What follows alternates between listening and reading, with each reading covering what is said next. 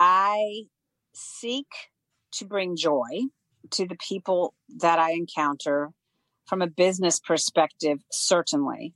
I, I feel that my business has become my life in a very positive way because it's allowed me to have community with other women, not just my age, but who are older, who are younger, from all different walks of life. And it's allowed me to have engagement with them in ways that otherwise would not manifest.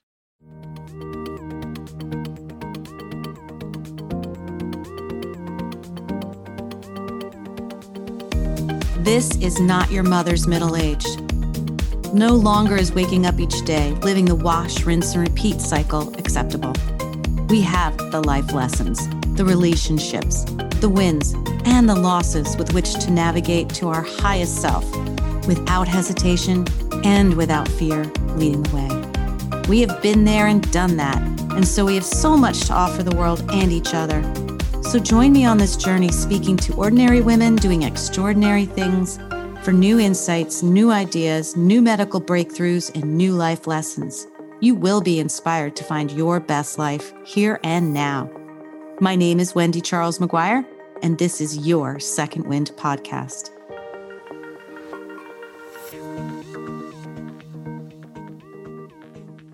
Well, today we have Kim Cullen with us of Beautiful Chaos Jewelry. Welcome to Second Wind, Kim. I'm so excited to have you here.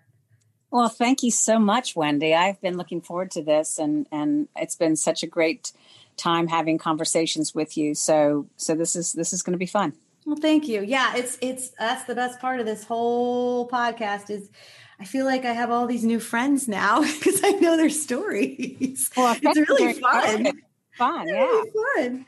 All right. So let's start off because you have a very famous saying, and I think that that will sum up the direction of this conversation. And that that famous saying that you use is I am the sum total. Share that with us. Sure. Yeah. So I, I truly believe that I am a messed up box of tricks like a lot of people and that is i have had seasons of darkness and i've had periods of great joy in my life and i always just say that i'm a sum total of where i've been. So whether it's good or bad where i'm at today could not be possible without going through the, the valleys and the and the peaks. Yeah i think that's true for everyone and and to to bring that to the forefront i think is really important. We all have to remember the journey is the point. Exactly. Exactly. And we're never done with the journey. I hope not. I don't think. Yeah. and that's the whole point of Second Wind as well. So let's start from the beginning, girl. You were in pharmaceutical sales. Where do you want to start? You've you've so um, much to uncover here to unpack. I guess um, you know, from the very early stages of my life, I was always I looked at the world through uh, prisms of color and design. And my mm. dad, I mm. grew up on the beach, so I was a little beach rat. And um, I started out making like little shell animals, and um, I was a surfer, so I had a renegade spirit that was uh, kind of passed down by my father. So the Stevie Nicks gypsy part of me is was born in probably before Stevie became Stevie. But oh, um, wow, I didn't even know any of that. Okay, probably like a Kimmy Nicks. But uh, in any event, um, uh, I went through life with with creativity seeping out of my pores, and whenever I was uh, challenged, I would definitely come into any situation with an air of production or creativity or a, a nice mixed blender of both. And so after college, I had majored in film production. I moved out to LA where I was a casting director for Fox for about five years and um, there's a whole nother backstory to that but i knew where i wanted to be. And it wasn't in front of the camera as it was behind the camera because when i studied film it was just again so much there. And the the lights action and camera part of putting things together and coming out with a really cool end product being a movie uh, was very compelling to me. So i did that for the first five years of my adult uh, decade in my 20s and mm-hmm. um, moved back to Florida and got into pharmaceuticals um, in a quirky way. But when I got into pharmaceuticals, I liked it there. It was very safe, it was stable, and um, it paid the bills really well. So I stayed there for the better part of 23 years. And 23 years and you're in sales. And I know you have to be creative to be good at sales. Right? Yes. And I was trained really well. So the, the training in pharmaceuticals was robust. And I went from sales to management to uh, marketing, and most of them were outside based uh, sales positions and management positions, but it allowed me tons of autonomy and flexibility. And so okay. I was able to use my creativity and approach in most of those situations because it allowed for that type of flexing. Um, okay. But it was the last. It was the last portion of that career where I was in house and I was in charge of marketing for a, a managed markets position in a CNS division. Not that that's probably too much information, but and and I really was not thriving primarily because I was the caged bird and I didn't like it, and so I would sneak out at lunchtime um, and I literally s- snuck out. I, I, used to have a fake purse and a fake set of car keys, and I would leave them at my desk because our entire company was run through Outlook and everybody was in a meeting. And if you weren't in a meeting, they would look for you. And if your purse was there, they'd know that you were still in the building. So I had a fake purse and fake car keys, and I left them there. And then I would slide out the back side of the building down the fire escape, get in my oh car, and skulk off campus and go take metalsmithing classes and wiring classes. And I did that for the better part of a year. And uh, yeah, it was pretty funny. Wow. But I, I feel like you're doing these classes. Why are you doing these classes? Um, I think for a period of time, I felt like I had just hit a wall. I was tired of playing the reindeer games that goes along with corporate America, and I knew that I didn't have as a, a horizon that I wanted to cross with pharmaceuticals. I was done climbing the ladder. I thought it was kind of all ridiculous for me, not for other people, but for me, I had hit ridiculousness. And I just, mm-hmm. I knew I had to do it because I had five kids. I had to put them through school. And I just, I was a sole provider. And so I was like, you know what? Got to pay the bill. So um, I did, it. I walked the walk, talked the talk, did the deal. Um, and I could do it with my eyes closed because I'd done it for so many years. But I, when I found the joy in making jewelry, never in a million years did I think it would become a career or a second wind, so to speak. Right. But but it did, and it it became uh, more prosperous and much more joyful than anything else I've ever done. So let's let's go back and unpack that a little bit. How did you even come upon you, you know you you're saying that you told me about when that light bulb went off that that jewelry was really your thing and creating was your thing and it was with a trip you took uh to mm-hmm. rosemary beach. Rosemary beach. Yeah so i was tell me my, a little bit about that? Yeah i was with my best friend and we she had a home in rosemary and we were hanging out at this place right in front of her condo and rosemary's a really upscale community so we were hanging out and uh, she had been my boss and she was just a really you know high performing person and so we were in this i say that because there's context there but we went into this little boutique and there was a lady doing a trunk show and she was selling stretch bracelets that were pretty but they were $60 a piece and she was selling them off the like off the ch- charts and my friend bought like i don't know six of them and i was like wait a minute and we went upstairs because the lady was staying in a condo above the boutique, and my friend wanted something added to her bracelet. So when we went upstairs, the lady who made them, I guess I should call her a designer, um, and she does make beautiful things. And she, so she, I, I was able to visually see her production and her setup, her setup, and it. Yeah, and lights came on, and and my mind was ablaze with wait a minute, wait a minute, Mayday. You know, we have got an opportunity because my brain just knew, like whatever she was doing, I knew. I could How long that. ago was that? 2013, I think. Oh, so not that long ago. No. Okay. And I just, we left there and I went back to my friend's house and we sat there and drank wine and I was a Google madman. I mean, I Googled and Googled and broke down the pricing and costs of goods and whatnot, whatnot and just looked at my friend and was like, this is not rocket science. And next thing you know, we're at a gem show the following weekend. So we went to a gem show and I spent maybe a hundred dollars. She spent 5,000. but I was in the let's put my toe in the water, and she was like all in. And I put my toe in the water, and then I had more flexibility than she did, um, and it innately came to me. Um, but when I got started during the lunchtime gigs and taking lessons and stuff, I was making things, and I was making them at at warp speed. My one son that was still home uh, was taking bracelets and selling them to the high school girls and I would give him like a 30% cut. And I was, I was kind of, it was like my litmus test, you know, and, and the girls were buying them like crazy. And I was like, dang, man. And when I started going to work, I knew that it was against policy for me to sell stuff at work, but I was like the guy in the trench coat where I had, I had my wares and I was rolling them in in a briefcase and I would create outlook meetings with like 10 to 20 women in the remote areas of the building and block out a conference room. I'd take flip chart paper and put it up in the glass parts of the conference room because it was like a beehive. Oh my gosh. And, and, man, at 12 o'clock, man, I'd roll out my goods. I'd had my square card reader that I learned about. And I would I would sell like a mad woman for 30 minutes. And then it was be like wham bam, thank you, ma'am, in a good way.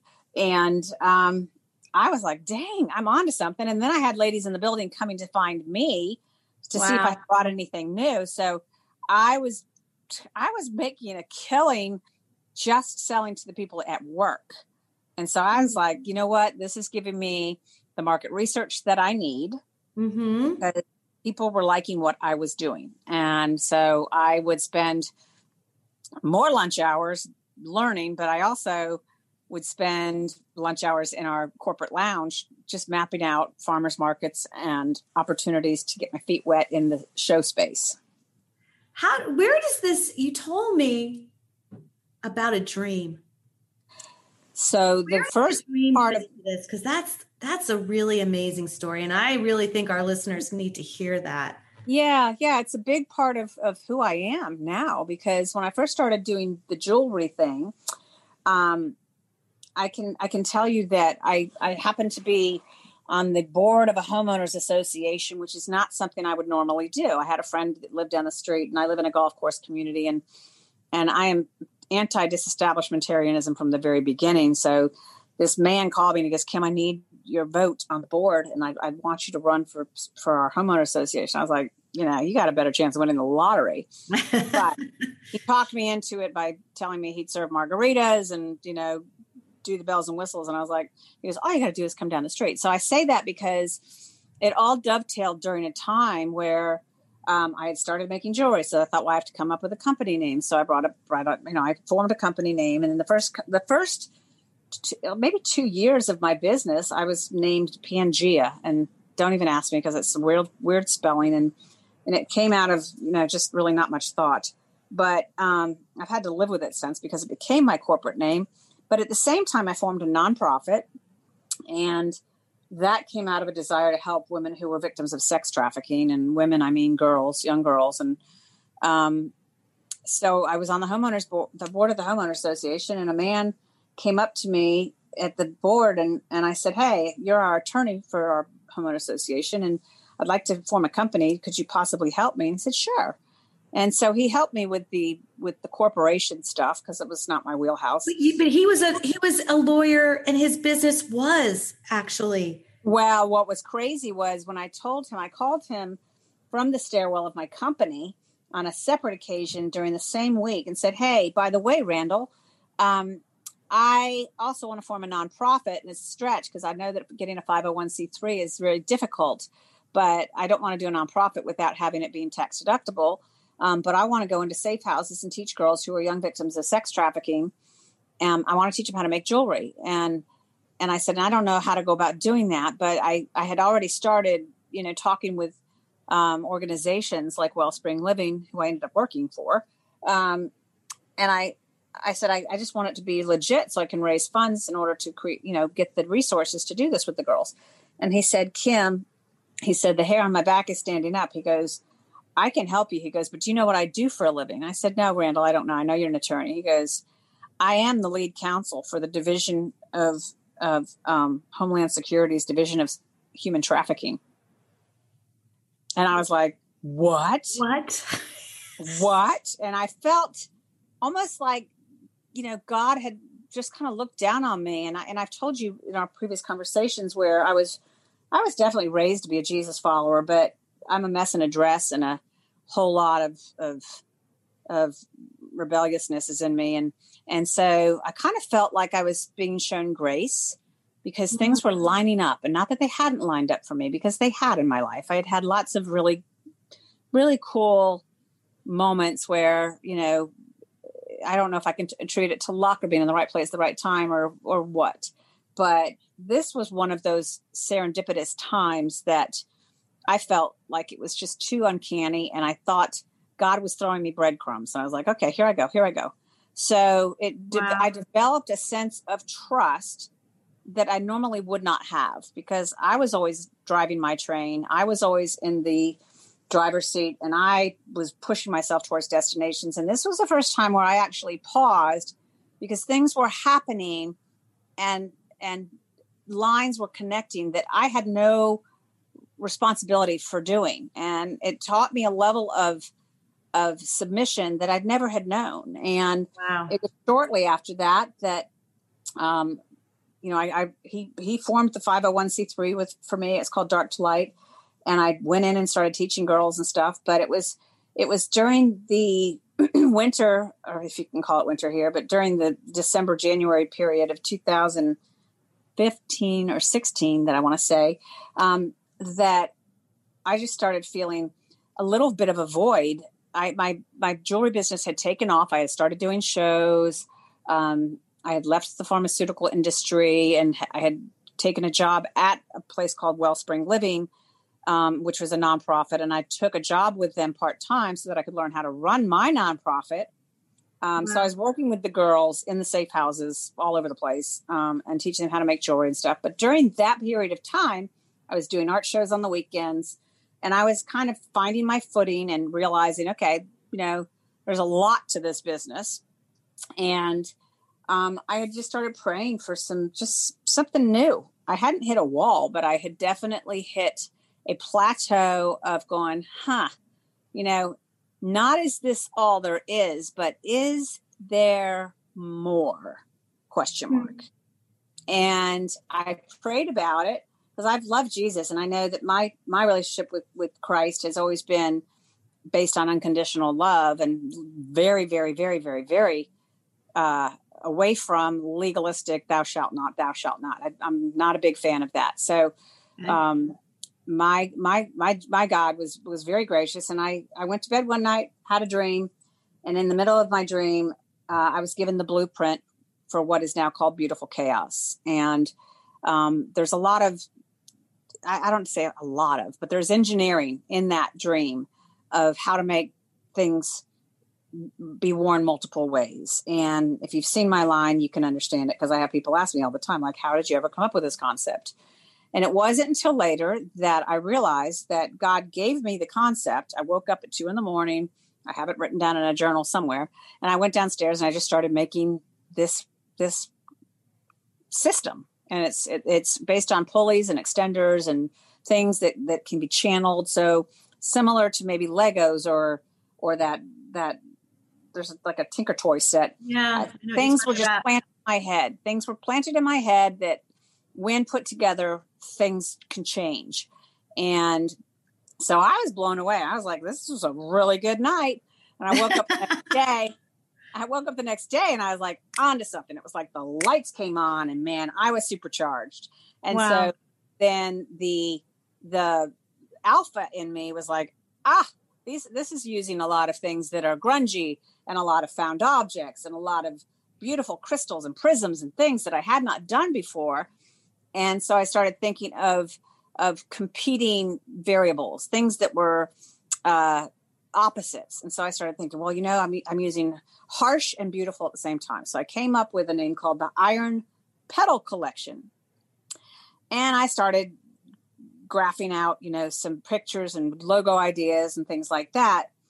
And I felt like I was like pushing, I was pushing the idea and it was maybe maybe a week or so later in the middle of the night not a dream but just a resounding beautiful chaos and it was literally breathed into my brain and i literally woke up and i was like what? And i'm telling you from my lips to god's ears literally i'm not the type that is is charismatic or falls on the floor and i believe in all that but i i'm not the type that he would talk to like that and he did. I heard it. Beautiful chaos. And so wow. i woke up wrote it down. I wrote it down i was like there's nobody here except my cats to witness this. But i wrote it down and i mean i've had I haven't had many, but the encounters I've had like that are super, super, supernaturally crazy great.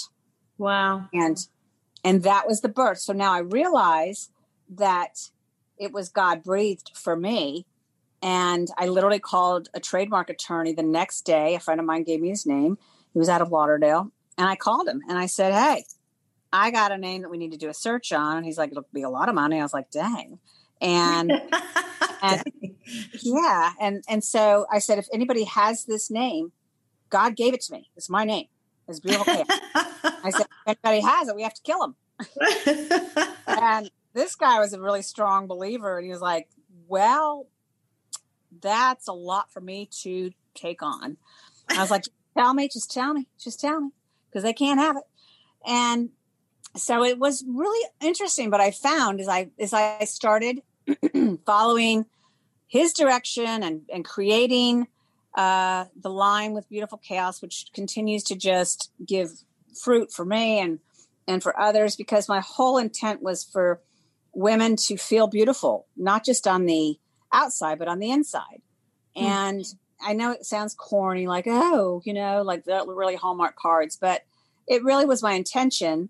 And um, I literally had women come up to me in my booth, which is what it's called, a booth at art shows, because that's my channel of distribution. And they would say, Thank you for making my wife feel beautiful. Um, and I have very distinct examples where a woman lost her her her daughter, a, young daughter, and she was a mess. And she was in my booth crying, and and I was like, oh my gosh! And I was moved to to to to you know put on some beautiful things for her. And she, I said, this is your money's no good here. Go, you know, time to go. And she was like, wow, you know, thank you so much. But what, what more than anything it showed me is that my journey is nutty at best, but instead of me chasing after God, God chased after me and he pursued wow. me on my terms. And I say that because I am I am kind of I color outside the lines. I'm not a soccer mom. I'm not a scrapbooker. I'm not the type that would go to bunco. I am just a little bit of a rebel. And um, he, I guess, really had purpose for me. And I'm certainly glad because he found me and decided, okay, fine. I'm going to roll up my sleeves. I'm going to meet you, Kim. I'm going to give you something that's undeniable and you're going to have to talk about it even though you don't want to, you're going to have to. So I do find that it's my testimony. So when people come into my booth and they go, "Oh my gosh, beautiful chaos," that's the story of my life, and I sit there and just chuckle because he gave me the name because he knew that people would relate to it. And people, t- if, if it's not a hundred times a day, beautiful chaos. Oh my gosh! And then I hear this little inner whisper from God saying, "Ask them." And I'm like, "No." I, I hear him say, "Come on, I gave it to you. Ask them." And so I go, okay, all right, fine. And so I will say, how does it relate to you? And I've heard everything from menopause, divorce, you know, loss of children, children moving out of home, empty nesters, you name it, you know, being alone, being old, having cancer, losing kids. I've heard it all. And it's all been a way for me to share you know how my journey intersects with theirs or theirs intersects not at all with mine, but they it gives them a chance to to relate and a need to speak.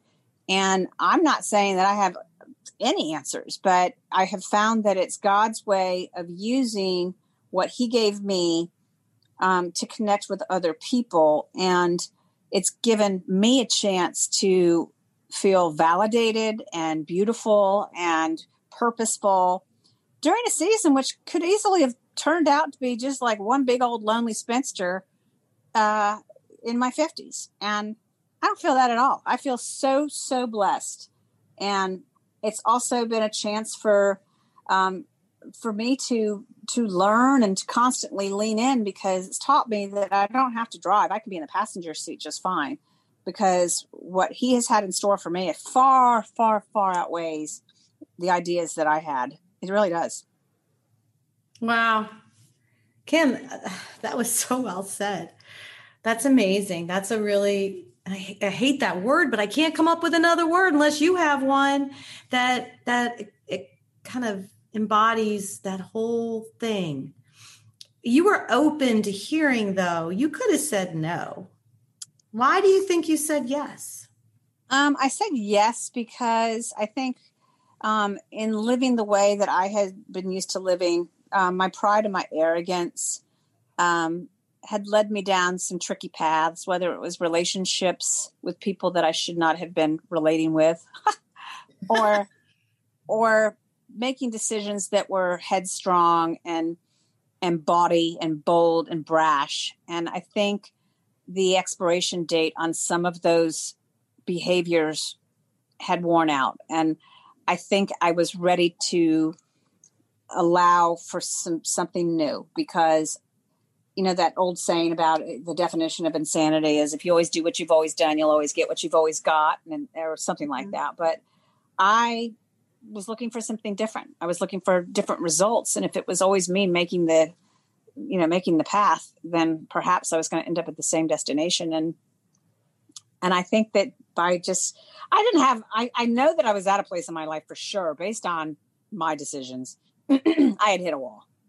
And so I was obviously open to somebody else helping lead me because my wall was pretty solid. And what did that look like? What did that feel like for you that made you actually make that decision that something's got to change? Um, I was in a relationship for about two and a half years with somebody who um, I didn't realize was basically unattainable. I mean, I was I was madly and passionately in love, and I could say it was the love of my life. And so I'm thankful to have had those experiences and felt that way, and know it was not my marriage. This was after I got divorced, but um, when he dumped me, it was uh, my life came crashing in because I had allowed myself to become so engrossed, enmeshed, addicted to you name it with this person that um, I was I, I couldn't have been any lower in my life. I was I was depressed, clinically depressed, which was God's way of, of showing me what that looks like. And thank you very much. I'd like to not see that again. Yeah. Um, I had anxiety. I had a lot of stuff that I had heard about, but I'd never experienced. And I'm thankful for it now because when I hear people talk about it, I visually and emotionally know what that looks like, feels like, you know? Yes. Um, and, and it allows for empathy, which, which is something that, you know, I am definitely open to sharpening. Um, so it, it was, it was, like I said, it was a necessary part of my journey. And I think because of that, I was open because I had been humbled. I had been severely humbled uh, in a good, bad way by this end of this relationship. And it was God's b- biggest, biggest gift to pull me out of that relationship. And, and many times while I was in that toxic relationship, I heard God whispering to me like, Hey there, like, uh, this is not what I'm thinking for you and mm. I'd be like da da da da da, like fingers in my ear, just humming, like I'm not listening to you, God. And many many points, like per, many turning points in that relationship, where I was in the middle of doing stuff that I knew I shouldn't have been doing. I'd hear God going, "Hey, you, Kim, love you, love you. I'm waiting. I'm right here. I'm right here."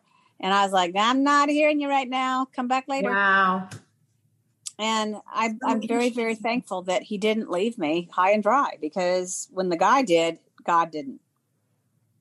Oh my gosh.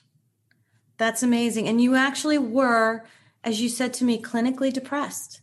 No, I was. I was. Yeah. I was. How did you pull yourself out of that? I listened to every podcast. I prayed. I read. I went to therapists, like probably five or six different therapists tried about probably six different uh, antidepressants and oh hated them. Didn't and I actually was I was I was somebody who actually sold them at oh. one point.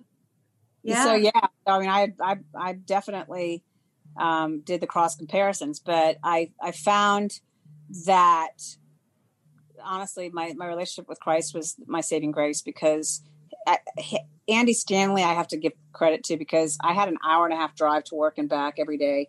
And I listened to every Andy Stanley podcast, everything that he ever breathed, I had listened to. And he made a lot of sense to me. And so I really, it's, it's again a compilation of things, but it didn't happen overnight. It took me a year and a half to crawl out of it. It did. Year and a half. It did. It was it was bad. I was it was like walking through fire when you couldn't run even if you wanted to. It was just icky. Just painful. Ooh, ick. Icky painful. Icky painful. And if and I never feel back that at this for what? Why do you think you need to do that? um, I look back at it because it was a necessary part of the fabric that God wove into my life and and as as awful as it was coming out of it, it was two and a half years of feelings that I had never felt before. Um, it was electricity, it was love, it was passion, it was, you know, a self awareness and love for my, you know, his physical body. I, I loved the way I looked at that period of time. I was on fire, man, and I was definitely, you know, you know, crazy in a good way and in a bad way, mm-hmm. but it was just part of who I am, and I wouldn't change it Hmm. because if, if I did, I wouldn't be where I am today. And it made me so much more aware of a lot of things. I learned a lot about myself. You know, I would never have gone to therapy. I didn't need it before all that craziness. And, and I just found out just how mortal I was and, wow. And how, how many gaps in my mind there were. But it was just, it opened me up to a whole lot of, of self awareness and, and, and situational awareness which is critically important too. Um, mm-hmm. but it, it definitely it, it, definitely strengthened my my relationship with with Christ. It did. Can't can't can't underscore that enough. So that's a great segue into how your journey has uncovered you as a person. If you had to describe yourself now, what would you say? Hmm. I would say that I seek to bring joy to the people that I encounter from a business perspective, certainly. I, I feel that my business has become my life in a very positive way because it's allowed me to have community with other women, not just my age, but who are older, who are younger, from all different walks of life. And it's allowed me to have engagement with them in ways that otherwise would not manifest honestly because i'm not a seeker outer of of you know the female groups. I'm not. And yet this has forced me to commune with some of the greatest people that i never would have met otherwise. Isn't and that amazing? And that cool? it is. It is. Yeah. and i'm def i would describe myself definitely as spontaneous open-minded uh strong-willed creative, very, very sensitive. And some of those are all conflicting uh, adjectives, but it's like I said, it's one big, huge mosh pit of of uh, beautiful chaos. Beautiful chaos. Yeah, that's what it is. That's what it is. That's what it is. Tell me this. So you've you've and there's a couple of things I want to dive into before we end our session. Session, our conversation. hey, I should be paying you. This is cathartic. Our conversation. Um, but one of them is do you have any secrets or routines that keep you going to stay positive, to keep doing this, to keep going on your weekends, right? You could sit mm-hmm. back and not do, right? But you continue to do. And it's not easy to, I mean, just going to a farmer's market, what people have to do to set up a booth, right? It's not mm-hmm. easy. Um, and it's your it's your Saturday morning. And then on a on a rainy Saturday morning, I bet you six o'clock in the morning comes earlier than you would like. And wouldn't it be nice to stay in bed? But you don't. You get up and you go and you do. What are your secrets to that? What keeps you going?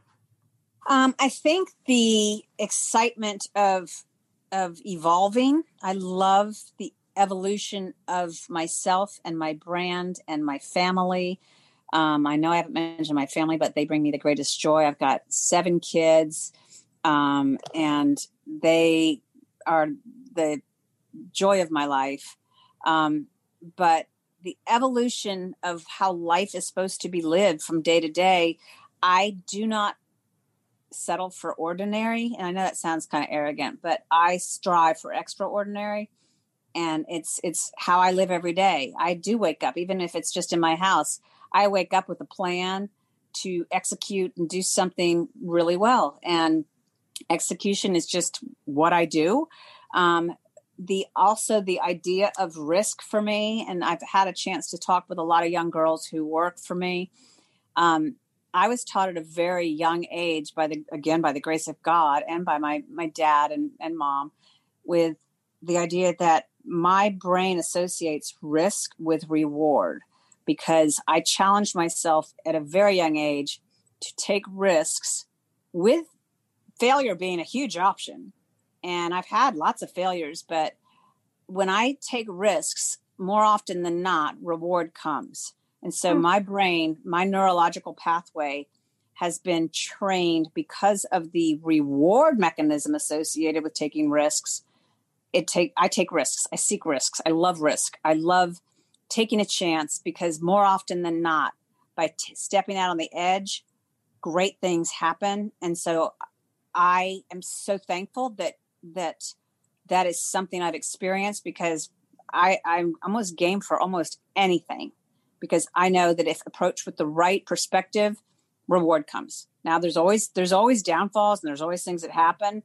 And I do have to look at those. Sometimes I there's in my world, I don't get accepted into certain shows that I've hoped for and prayed about. And come to find out, you know, in the long story of it, I know that there was a reason and I see that reason clearly once I'm on the other side. So Right. I don't need 2020 vision because I already know ahead of time that if I'm not granted my quote wishes from God as I pray, um, I already know when the answer is no that there's a reason. It doesn't always come to me like, oh, well, thank you for that one. Um, but it's usually fairly evident. And if it's not immediate, then I usually re- relent and know that somewhere down the line, I'll understand the why behind it. So you're willing to stand at the edge of that cliff and jump no matter more, what. More than willing. I'd rather jump than surrender to that. I'd rather jump than stay on a cliff all day long. And that's that's genuine to you and that's why it works. No, it, it's definitely I mean, I definitely seek change and risk above being stagnant any day of the week. And the next thing I want to find out because we kind of like glossed over it, but it's it's a very huge piece of your puzzle is the sex trafficking and the starting of the 501. Yeah. How did that how did you get interested in that? How did that, you know, mine was animals and helping pets, mm-hmm. but yours was sex, sex trafficking. How did that even come into your world? You know, well, you weren't yeah. part of it, right? And you were kind of living in a very surfer friendly beach world. Yeah. How does well, that come to I was in a surfer friendly beach world and I was raised in, in what I consider a legalistic family. I had like a Brady Bunch lifestyle, but it was legalistic when it came to like, you know, I had to go to Christian school and stuff. And so, um, without getting too Jerry Springer esque, um, you know, for me, I grew up loving Barbies. I played Barbies and and my Barbies would go meet my brother's GI Joes and all that kind of stuff. And I, I'd set up Barbie villages and whatnot, but I was very innocent in that respect. And and then when I went to middle school, I was kind of like, okay, you know, I was clicking along, and I didn't have a whole lot of of awareness of of the opposite sex and sex and all that stuff. And I really felt like when I got to high school, I felt like somebody had ripped the glasses or the blinders off me and threw me into this mosh pit of people who were you know, going steady, having sex and stuff. And I was like in a freak out zone. I felt like I went from playing Barbies to suddenly talking about men that guys that wanted to put their hands down your pants. And I honestly, I know it's like too much information, but I was lost somewhere in the abyss in between because none of it seemed right to me. Not right from a moral perspective, but just from a conceptual. I kept looking around thinking, I'm crazy. something's going on. I'm crazy. I'm in a parallel universe. Like something's I, I, something's not connecting. And I wasn't. I didn't. I didn't have a, a issue with my sexual identification, although some might think that. I just wasn't prepared for the emotional maturity of having a sexual relationship with a guy. And I still to this day don't quite understand it in the high school setting, but it just felt very awkward and abnormal to me. I was and, in the same boat. Well, I've met a lot of women that were in the same boat. That's so, so interesting. For me, alcohol became like, okay, well, if this is going on, I better I better be a little out of reality here. And so I went into college, same gig. I mean, I'd meet guys and listen, I loved making out. Making out for me was a sport. Kissing was a sport. I loved it. But, but everything else was like, whoa. And so, yeah, if you eh, people could call me a tease, I loved making out, man. I did. That was my favorite thing in the world.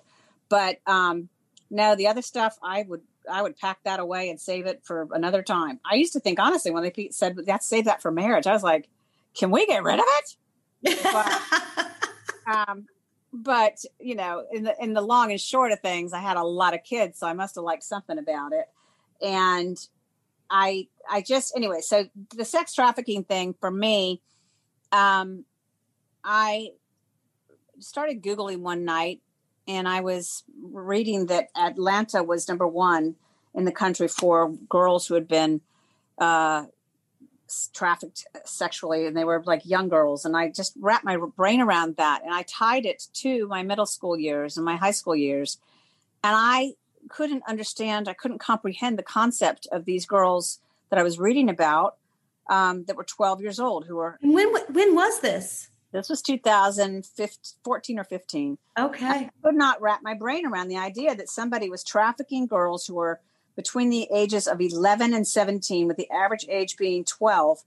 And they were sleeping with grown men in their 40s, 50s, and 60s to the tune of 25 a night. So put the oh math. My gosh.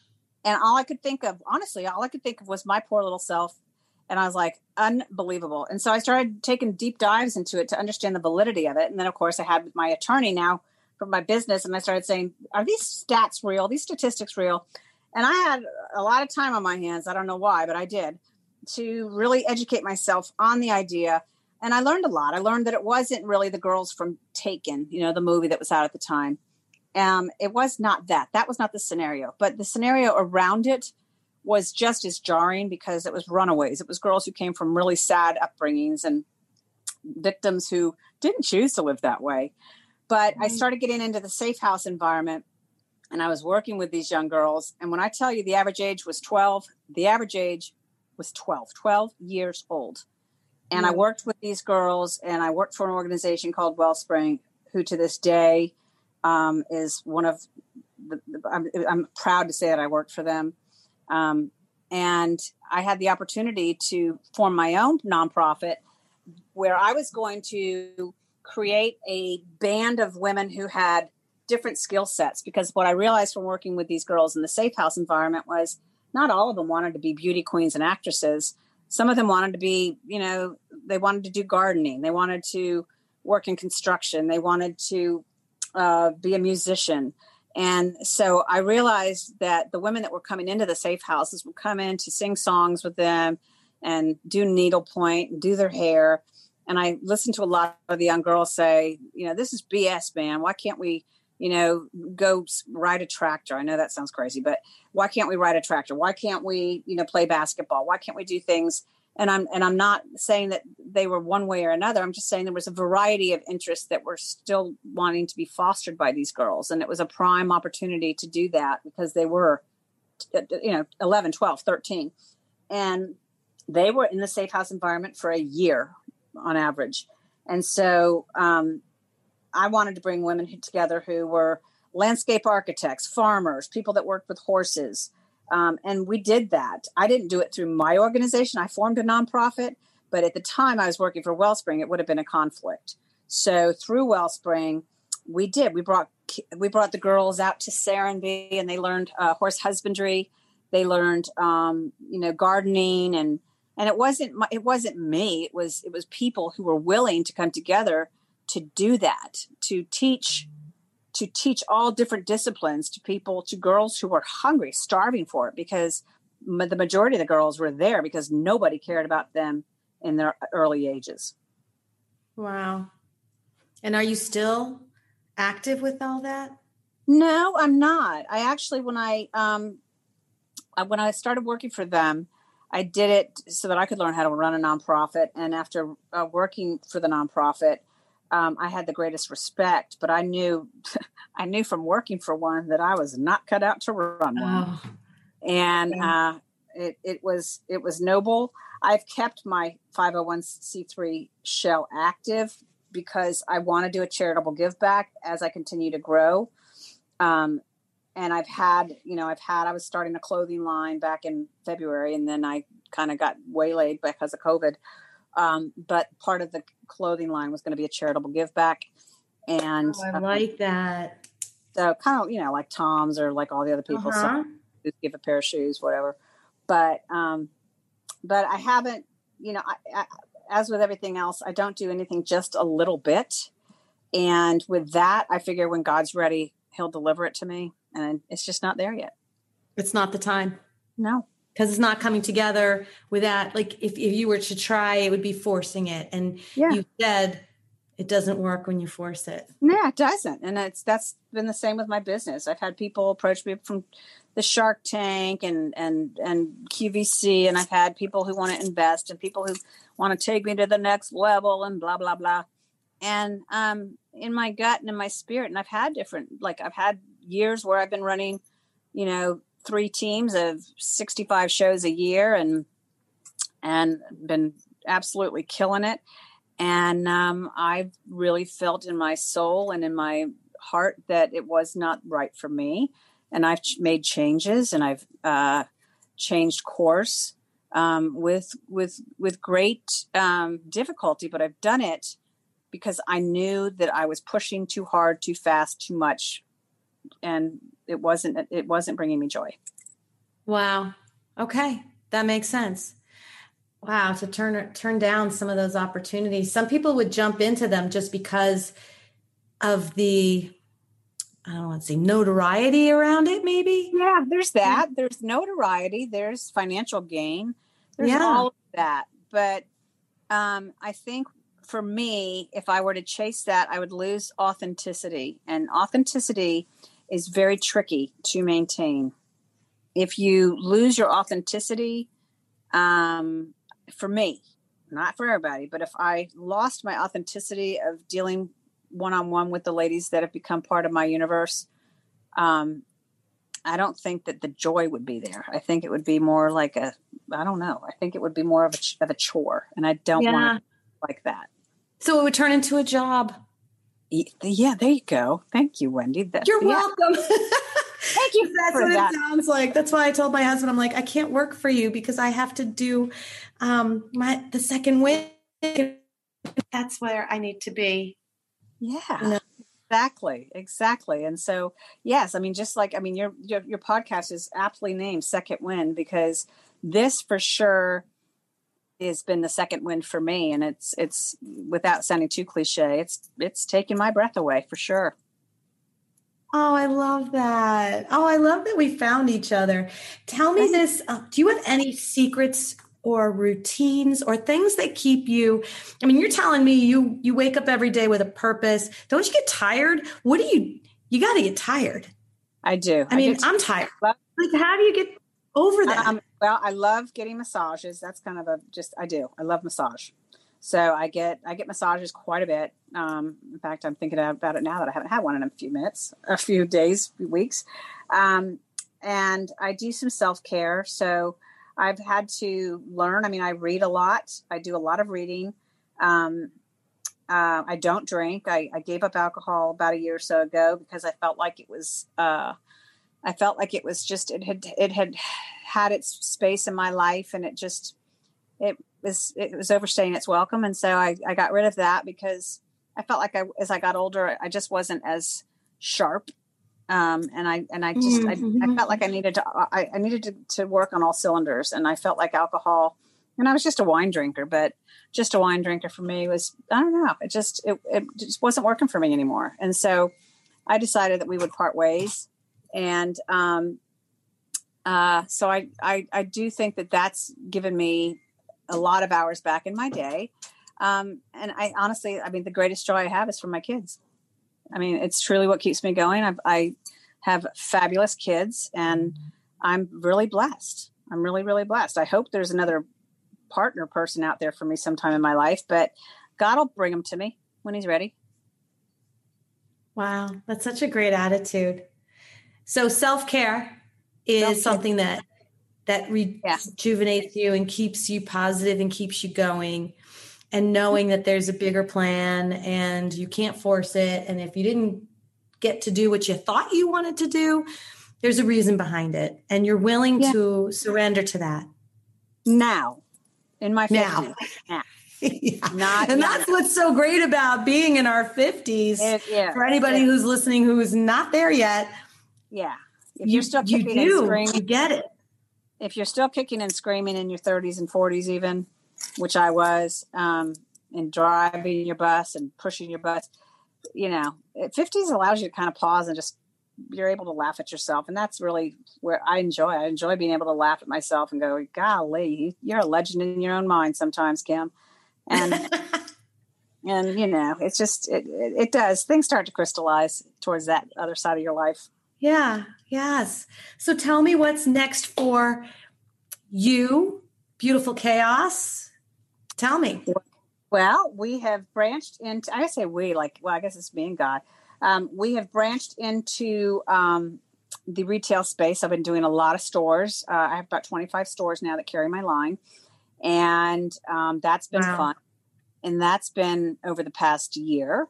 And so I'm going to push for that. Facebook Live has taken on a whole new life for its of its own, and and it's been such a great blessing for me because I used to do just art shows. So now I do Facebook Live every week on Thursdays at 6 p.m. That's my plug. Um, yeah, I, I was there last Thursday, and it was yeah, it was absolutely amazing. I your energy, woof, blow oh, you over. Thanks. Well, I I love it. Um, I really do. I love it, and I pour myself into just making sure that everybody has a good time. Um, and so that's really the near term. Long term, I do hope to get in my clothing line launched. Um, I'd probably say it's at least a year out because I have to still uh, execute and respond to the new form of business, which is Facebook Live because of COVID. Um, I'll mm-hmm. be getting out and doing art shows again next year, but um, I I like to leave that big open space of possibility of the unknown because usually God has a better plan than I do, and so uncanny stuff happens. It really does. I've had cruise ships offer me space to come out and do cruises across the country, the world. Um, I've had, I have the weirdest of weird offers and opportunities that crop up. So remaining open to all of them is really made it a lot of fun. So would that be your words words of wisdom? Remaining open. Yes. And allowing. Yeah. Just allowing whatever to come into your world and, and pause and think about it and maybe ruminate and do a little bit of, you know, just searching to see if it's something that could work. Because um, some, let me tell you, I've done some really strange, strange events, not just odd, odd stuff that's worked and had a really good time doing it. And I have, I've been on a cruise ship doing shows. I've been, I've been at equestrian events. I've, I've done, you know, you name it, I've done it. It's really weird. It's, but it's, it's weird because it's fun and it's beautiful and it's chaotic and, and it it just it's it's always changing and for me i love that it's it's frenetic it and, makes and, your heart sing can we say that yeah it does it ah. does it keeps me young even though i'm getting older. Only chronologically kim yeah right exactly exactly. And the just, just compiling of years just makes us that much better. It does. Well and i know it sounds weird but i know that you know as as i'm in my own little ant pile here. I'm I'm pushing my sand and and I'm I'm creating fun, great stuff that you know will be my legacy, my journey, my my own personal chaos and it's fun to look at what I do day to day and go, that's cool, that's fun, that's great, you know, and it just, I try to build out each day so that if I look at my own current tapestry, past tapestry, that it's interesting and that if nobody else, at least I can say, you know, that was fun. Job well done. Thank you. You made us you made an imprint. You stamped it. I did something, you know, and I want to be proud of it. And I so far I can say I'm proud of it. And that's that's a lot for me to be able to look at and say, you know what? I'm I'm good. I'm really good. You know, I don't have regret. I don't. I've done a lot of crazy stuff that I do regret, but I don't have regrets over the past. That's important. I don't. I don't. You don't allow yourself to feel guilt for things that brought no, you to where you are. It, it brings you right back to your statement. Part of who the I opening statement of your journey. Yeah. Well, Kim, thank you so much for your time today. Ah, wow, what a well, story! Thank you, Wendy. Thank you. This has been ah. very, very therapeutic for me. well, and it's it's very empowering to hear, you know, that you just get these ideas, and when you run with it for the right reasons, boom, yeah. the mic drops and things happen and and that's what i want women to hear and and know and we're creating our own little community here and it's awesome i'm really excited about it and it's awesome we'll be able to find you on our uh, private facebook group my second wind and yeah. we'll have all the information for beautiful chaos and kim herself in our show notes and yep all kinds and I'll be cool throwing, things. We'll throw out a discount for all your listeners. Yeah, we'll figure out a cool deal when your episodes air, when your episodes air and get you out there. Sounds awesome. Because now that I have some of your beautiful jewelry, and I'm not a jewelry person, I'm excited to wear it. It's oh, so neat, you guys. You don't even you don't even know. You don't even know. You don't have to be a jewelry person to be able to wear this this swag and look put together and good. So, um, well, there's something for everybody.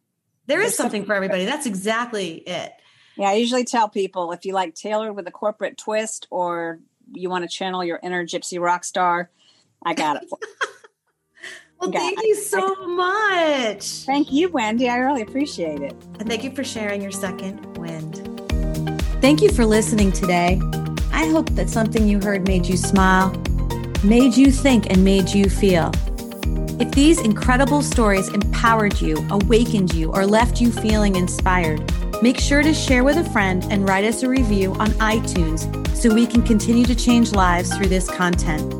Make sure you tag us while you're listening on our Facebook group, My Second Wind, or hit the link in the show notes to join the conversation. Until next time, go ahead and breathe in your second wind.